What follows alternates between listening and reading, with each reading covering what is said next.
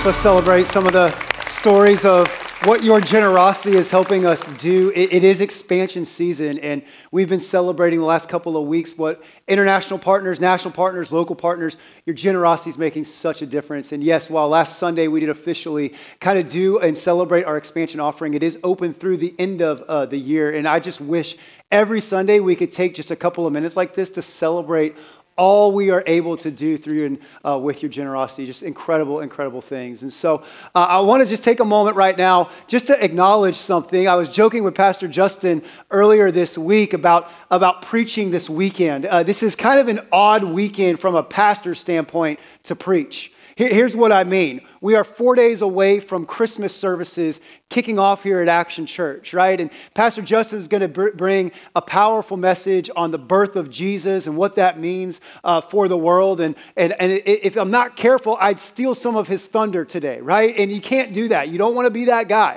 Uh, and so at the same time, because we're a week away from Christmas, there is an expectation here in this room that we sing a couple of carols and we talk about baby Jesus. That, that is, I, I, feel it. I feel that's the expectation here. And we sang a couple of carols, and now we got to figure out how to talk about sweet baby Jesus without stealing Pastor Justin's, uh, Pastor Justin's thunder, right? So it, it's, a, it's, a, it's an odd spot, but here's what I can promise you. We're going to talk about baby Jesus somehow. We're all going to leave happy and go to lunch together and have a really civil time. It's going to be great because one thing I have learned, I'm not a smart man, but I am a quick learner. One thing I have learned in life is that you don't mess with people's Christmas expectations and traditions. You just don't mess with that. And if you're married, you know exactly what I'm talking about, right? And so, uh, and so here's what I want to do I want to ask you Have you ever found yourself in life hoping for something? Yeah? Hoping that, I don't know, something takes place, hoping for a change, hoping for something positive to happen. If we're all honest, all of us have found ourselves in a season of, of hoping right? We, we say things like, I hope that the weather's nice when I'm on vacation next week. I hope there isn't traffic in the morning when I'm commuting and driving to, to work. I hope I get a text back after a promising first date. Right? I, I hope I pass that exam because my GPA depends on it. I hope my college football team will make the college football playoff, right? And Maybe that's too soon for some people. It's been every service a little too soon, but we have a prayer team up here at the front. We would love to, to help you out. But we are a, we are a people that, that love a story of hope. Take a second right now. Think about the movies you and your family have been watching for the last three weeks. A Christmas movie.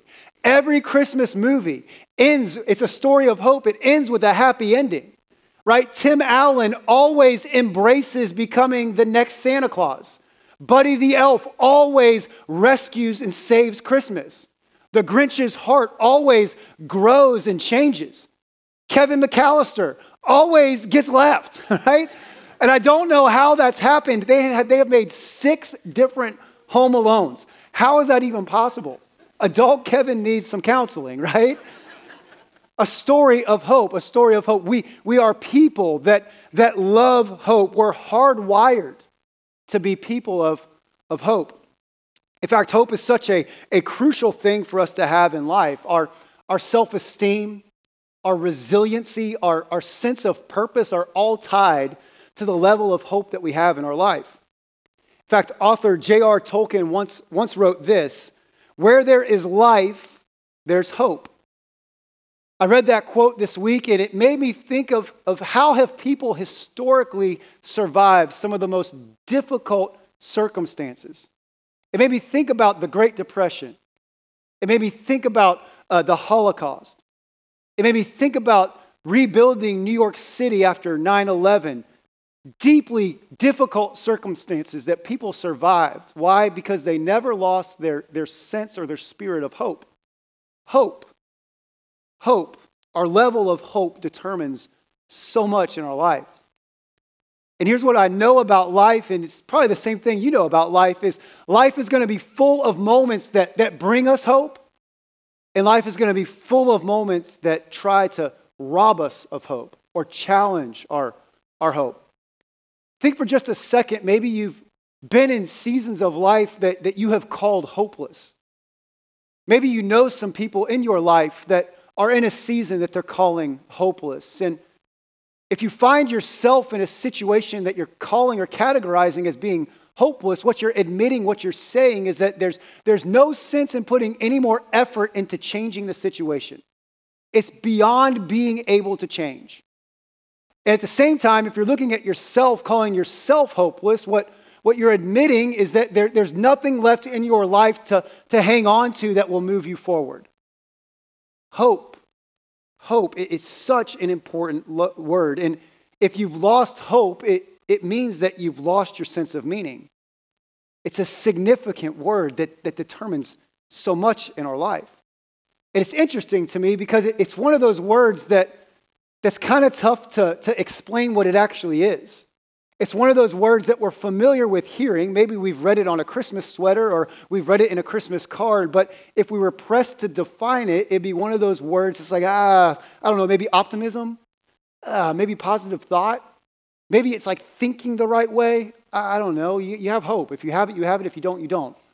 And it's one of those words that has such a significant impact on our life. And when I find myself in some of those situations, what I like to do is kind of study what that word means. And that's what I want to do here as we are in a, a season where hope is a word that we're hearing everywhere. I kind of want to pack, unpack what, what it means. Because the Bible talks a lot about hope. In fact, there's over 300 references to the word or the concept or the idea of hope. And one of those passages that I want to begin this study of hope together with is found in 1 Corinthians. In fact, it's a scripture that I'm sure most of us have heard, if not maybe all of us have heard. And the context in which we've heard this scripture is in a wedding. Because 1 Corinthians 13 is often referred to as the love chapter, which is why it's read at, at every wedding you've ever been to. And there's a verse in uh, 1 Corinthians 13 that I think is so important as we, as we unpack this idea of hope. And it's 1 Corinthians uh, 13 13. Here's what the Apostle Paul writes He says, Three things will last forever. Three things will last forever faith, hope, and love. The greatest of these is, is love. And now you may kiss your bride. That's where you hear that context, right? But, but Paul says three things last how long? forever. Forever, meaning they never end, meaning they, they go on. They have no like day of death. They, they, they constantly will exist. It's faith, it's hope, and it's love. As we said before, faith is a word that, that we could probably like all give a pretty decent definition to. Love is a word that we could all give a decent uh, definition to, but sandwiched in the middle of those two words is a word that has the exact same preface. It lasts forever. And it's a word that's like, uh, I don't know. That's why it's such a significant word and why we need to take time to kind of unpack it. And if you start this, this study of, of the word hope in the Old Testament, you're going to find the word or the, the concept of hope referenced over 150 times. And the two books that the word hope is referenced the most in in your Old Testament is the book of Job and the book of Psalms which is interesting to me. Job references this word hope 18 times. David in the book of Psalms references this word hope 34 times. And these are the two characters that have arguably experienced the most challenges and difficulties in all of the Old Testament. Yet they're the two characters that are referencing this word the most. It's, it's an interesting note to make here.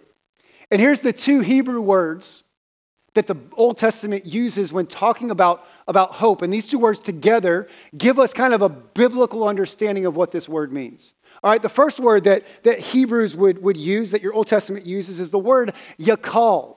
Yakal. Just because it's kind of fun to say a, a word of a language you may not be fluent in, let's say that word together. You call. One, two, three. Yakal. call. And here's what it means it means to wait for. And a picture of, of that word in your Bible is, is Noah and his ark. Right? You all remember that, that story of Noah? The Lord said to Noah, There's going to be a floody, floody. Remember that song? Anybody? Just me?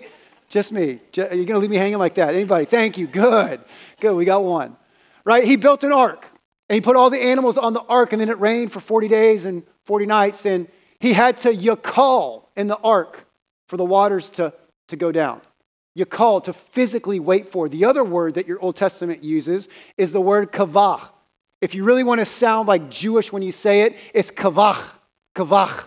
So don't turn to your neighbor when we say this one together. You're going to spit on them. But let's face forward here. Let's say it together. Ready? One, two, three. Kavach, kavach.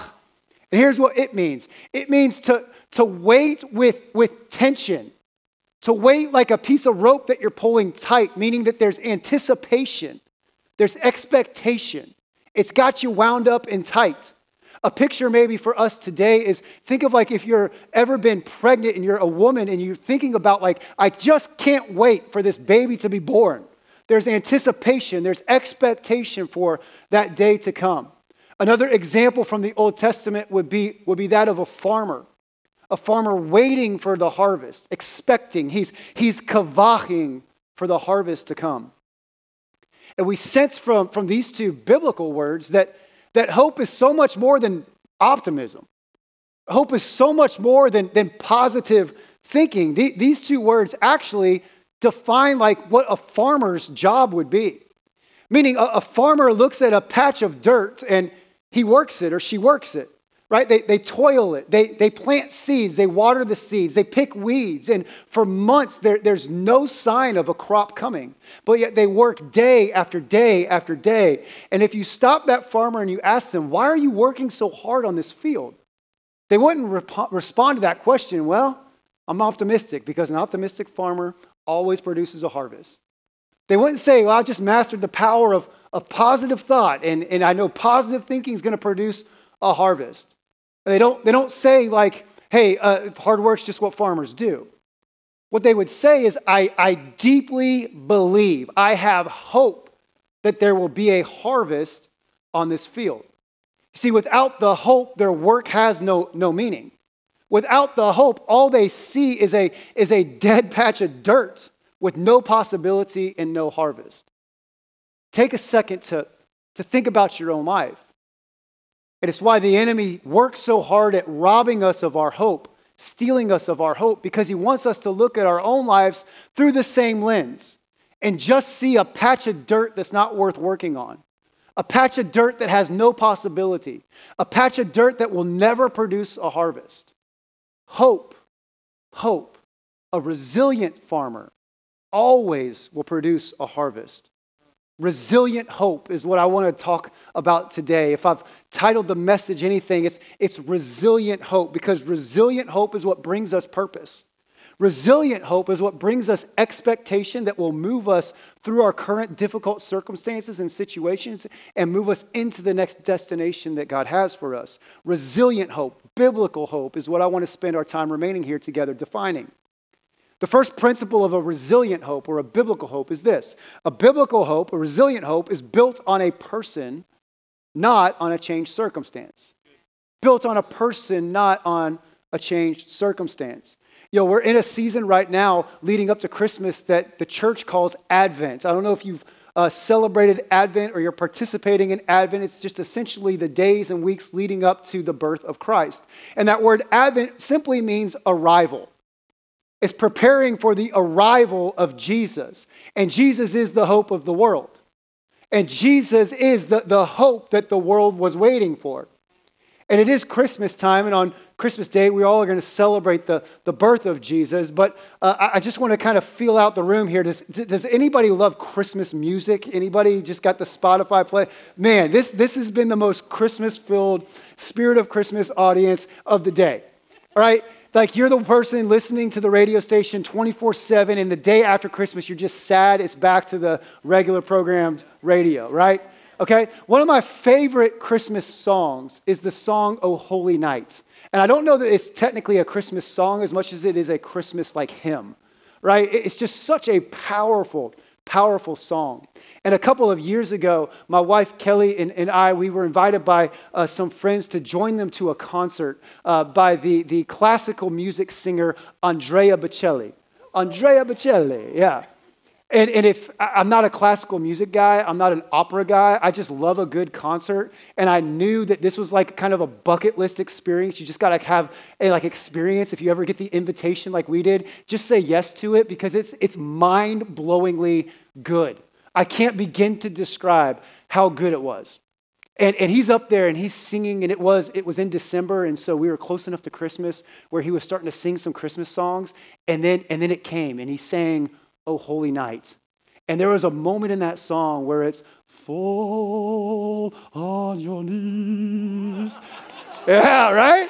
Come on. the spirit of Christmas is here. Miracles are happening. It's beautiful. And then, and then he hits that like, oh, hear the angels' voices. And, and there's just a moment when he's singing that, you just, you feel it. Like, it, I can't describe it. You feel it. You don't just hear it, you feel it. And I look over at my buddy, and he's just a mess crying. I'm a mess crying. My wife's a mess crying. The guy I just met behind me is a mess. The whole place is just bawling, bawling. It's beautiful, right? And there's a line in that song, the thrill of hope. A thrill of hope. And what that line is referring to in that song is, is yes, if you've ever held a baby as a parent for the very first time, there's a thrill of hope that happens in that moment. The second you hold your child for the first time in that hospital room or wherever it is you've, you've birthed that child, you're looking down at it, something inside of you, it's like a switch that gets flipped on and something changes immediately, right? There's like a light. It's almost like a candle got lit for the first time and you're seeing everything different just in a moment. And when Jesus was was born, he certainly brought that feeling to his earthly parents, Mary and, and, Joseph. There was a moment where they're holding it, that, that switch gets turned on. But what that phrase, a thrill of hope, is referring to is the birth of Jesus brought that sensation to the entire earth, to the entire world. Every generation to follow experienced that, that same thrill of, of hope. And it's important to, to not lose sight of that and forget that. It is so such a such an important thing because our, our hope, our hope is, is in a person, not in a changed circumstance. The, the, the birth of Jesus, it, it changed everything. It's why Peter writes in 1 Peter 3. He says, Praise be to God and the Father of our Lord Jesus Christ. In his great mercy, he has given us new birth into not just a hope, a what kind of hope? A, a living hope through the resurrection of Jesus Christ from the dead. It's interesting that the word Peter uses here for hope is the same word that, that Paul used for hope when he said, These three things last forever. It's, a, it's an undying hope. It's an everlasting hope because it's never in a circumstance. It's always in, it's always in a person. That word hope in your New Testament means this. It means to have hope and confidence in the author of hope, who also is the foundation of hope. Why is it a living hope? Why will it last forever because the hope is in Jesus. The hope of the Christian, the hope of the Christ follower is in our salvation. It's in our, it's in our eternity. And because of that, biblical hope is different from optimism. Optimism is just circumstantial. Biblical hope, biblical hope is in the person of Jesus. It's, it's, it's, it's founded on our salvation. It's why all throughout your Bible you can read stories of characters that, that certainly hoped that their circumstances would change but they remained hopeful in difficult circumstances, in some cases that never changed, because their hope was never on the changed circumstance. It was always in the person of, of Jesus. Resilient hope. It's, it's built on a person, not on, not on changed circumstances. The second principle we'll find here as we study this word hope is that resilient hope or biblical hope, it's anchored on God's faithfulness. It's anchored on God's faithfulness. Hebrews 6:19 says this hope is a strong and trustworthy anchor for our souls. This verse tells us that regardless of what we're going through, regardless of what's happening around us, that, that our hope will hold us firm regardless of the storm. If you've ever been on a boat and you've thrown out an anchor, an anchor attaches that boat to the ocean floor, meaning that if a storm were to come, it would, it would keep that boat firmly fixed headstrong into the waves coming. And what that does is it keeps the waves from crashing over the side of the boat, or it keeps the waves from capsizing the boat altogether. That anchor holds the boat firm in the center of the storm. The same is true for you and I in our, in our hope in life, that, that it holds us firm in the middle of, of life's storms. Resilient hope, it's anchored on God's faithfulness. It's God's past faithfulness in our own lives that gives us the trust and confidence to survive and get through the current difficult situations. Let me, let me say it this way for the, for the Christian. For the Christian, we, we move forward by, by looking backwards, right? We, we remember God's faithfulness in our life to survive and get through the current difficulties. As I was thinking about that this week, I was reminded of about 11 years or so ago when I told Pastor Justin, uh, my wife, my family, and I felt called to move with him here to Orlando to, to help start Action Church. And there was a season of my life in that process where Pastor Justin and I had, had transitioned off of the church staff that we were part of before moving here. Uh, and, and there was just this in between season. I was applying as best I could for jobs here in Seminole County. And before I was in, in education, the only other like skill set I had in, in terms of the world uh, outside of like restaurant work was, uh, was teaching high school, was education. I taught high school uh, freshman English mostly for, for five years before getting into, uh, into church work. And uh, I was applying for every job in Seminole County I could find like a janitor job, cafeteria worker job, English teacher job, administrator job. Uh, it was so bad and desperate. I was applying for math positions here in Seminole County. It was brutal. It was brutal, right? And and I was 0 for 24 on job applications. 0 for 24. I was getting ghosted left and right. It wasn't even a thanks so much, we're just not interested. There was nothing. It was radio silence. And in that same season, I was working for my father in law who found a job for me, which I'm super grateful for because a man's got to, work. My wife at the time was pregnant with our third child. We had two kids at home. And I was working for my father in law, digging ditches for an irrigation company. So my job literally was wake up at 7 a.m., pick up a shovel, dirt, foot, dig, throw. Dirt, foot, dig, throw. Until about 7 p.m. every night. This was in the middle of the summer in Florida. And so if you're in irrigation, lots of respect, but it was back-breaking work. It was brutal. And every night it felt like I got into my car to take that 20 minute drive home, dirty, sweaty, smelly, just thinking, God, I made the biggest mistake of my life. What am I doing?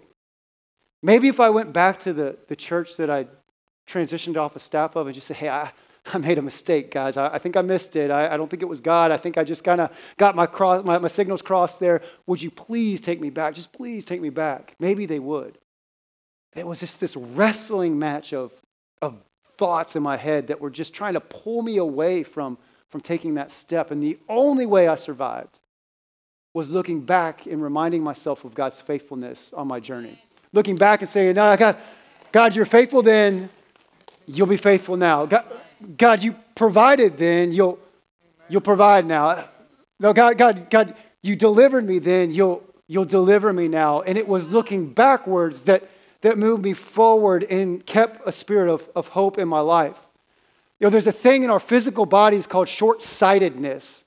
Some of us maybe have, have glasses to, to help with that.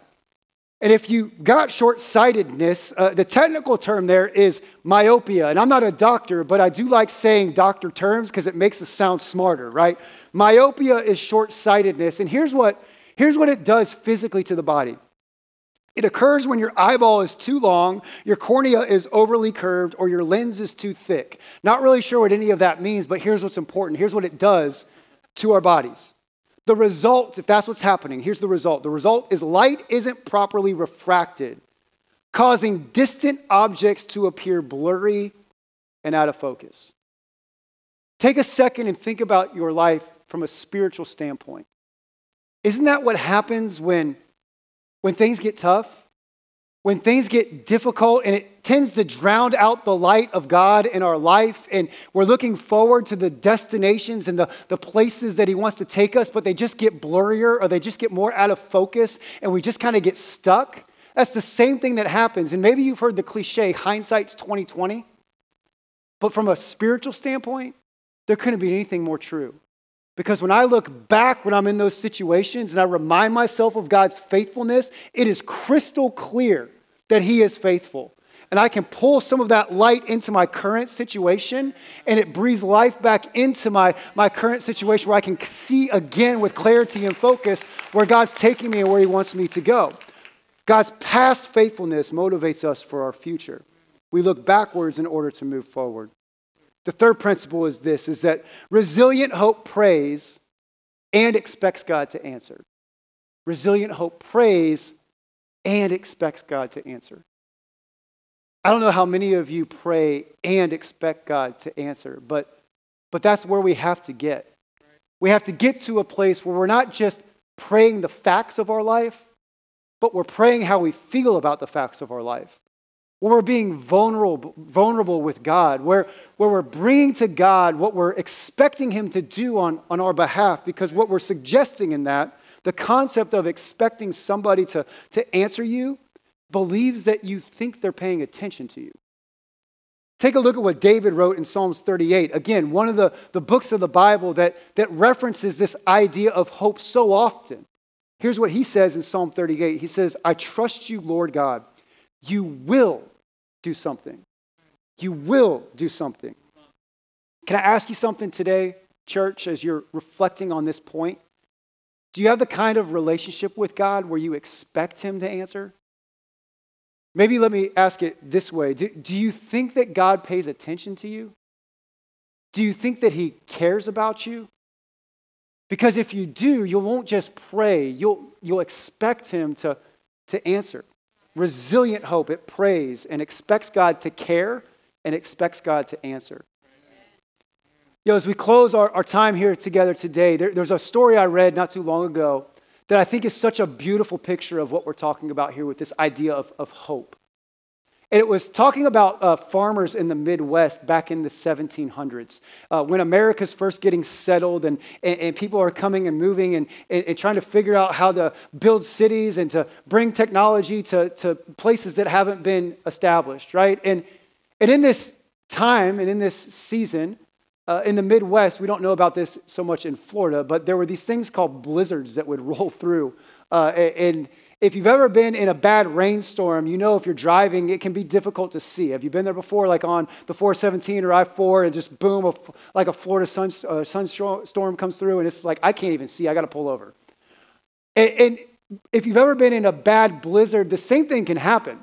Like it can be so bad in a snowstorm that you can't even like see your hand this far away from your face. And what was happening back in the 1700s is there were countless stories of, of farmers finding themselves in a storm at their house and having to go out to their barn or going out to their outhouse. Maybe the winds had, had blown open a door. Maybe a horse had gotten out of the barn, or maybe they just had to batten everything down so that would survive the storm. And they go, they go out to their barn or out to their outhouse and they'd get disoriented and they wouldn't know like how to get back to their house. And there were countless stories of, of farmers that, that got lost in the storm and, and died. And then weeks or months later, their families would, would find them just a dozen of yards away from from their house. So, what farmers started to do is they started to tie a rope from their back porch to their barn, a rope from their back porch to the outhouse. And what that rope was designed to do is that it was a guide rope to get them from, from destination to destination. They would, they would grab that rope and they would walk out to the barn, always on that, that rope. And they'd get safely to the barn and they'd come back and they'd hold that rope and then they'd get back to their house. If the wind was blowing really bad, that, that rope was designed to stabilize them so that they wouldn't fall down, get disoriented, and not know where they were. They, they had the rope. The rope is what was so critical from getting them from destination to, to destination. And I think that's a picture of what hope does in our life. Hope is what gets us from, from destination to, to destination. What we, what we put our hope in is so important. What I want to ask you as we close here today is, is what is your hope in? Because your hope can't be in, in education. Your hope can't be in, in politics. Your, your hope can't be in family relationships. Your hope can't even be in religion. Because all of those things are constantly changing. All of those things are one storm away from leaving you stranded the only thing your hope can be in is the person of Jesus, the only unchanging thing. As we, as we close here, I, I want to read a, a scripture that I think, just from a, from a Word of God standpoint, a truth standpoint, it, it's going to, it's honestly something that, that I've been beginning to pray over my own life. It's in Jeremiah 17. It says this It says, But blessed are those who trust in the Lord and have made the Lord their hope and confidence. Check this out. They are like trees planted along a riverbank with roots that reach deep into the water. Such trees are not bothered by the heat or worried by long months of drought. Their leaves stay green and they never stop producing fruit. See, hope doesn't believe that everything is going to be rainbows and roses for the rest of our life. This passage says completely opposite. This passage says that when we put our hope in God, what that means is that we can always move forward regardless of if it's drought, regardless of that if it's if, it, if it's hot, regardless of if it's a good season, we can always produce fruit and stay green. And that's really been my, my prayer as I've been studying and learning this word hope for myself. It's it's been this it's been this passage of scripture. It's been God, I'm going to choose to to put my hope in you. That word blessed, it means to kneel. It means that, that whether it's out of a place of reverence because I've been following God long enough to know that I can look back at my life and, and trust Him and be, that He's faithful, or it can mean to, to kneel because what I'm, what I'm being faced with right now in life is so heavy that it's forcing me to kneel, but I'm choosing to kneel and bring it before the Lord. Blessed is that person. My prayer is God, allow me to be blessed because I'm choosing to trust you. I'm choosing to put my confidence in you. I'm choosing to, to, to, to put my hope in you. And because of that, I pray that regardless of my circumstances, that my life would always stay green, God. That my life would always have, have life. It would always have your presence. It would always be producing fruit so that people can see that you are real and that you are true and that you are good. What we put our hope in determines so much. What's your hope in today? Would you be a favor? Would you just bow your head and close your eyes? I want to. I want to close as we do every single weekend here, where we give an opportunity for some of you to start a relationship with God. As we talked about this idea of hope today, I think it's been pretty evident and clear that, that the only way we can move forward in life is by putting our hope in Jesus, having a relationship with Him. I want to take a second and just kind of explain what that looks like because God knew the same thing about you that He knew about me, which is we're not perfect. We make mistakes. The Bible says we are sinners in need of a Savior. God knew that, and He sent His one and only Son, Jesus. And that birth of, of baby Jesus, who grew up to become a man, lived a perfect, sinless life, and He died a death on a cross, a sinner's death on a cross, the death that you and I deserve to have.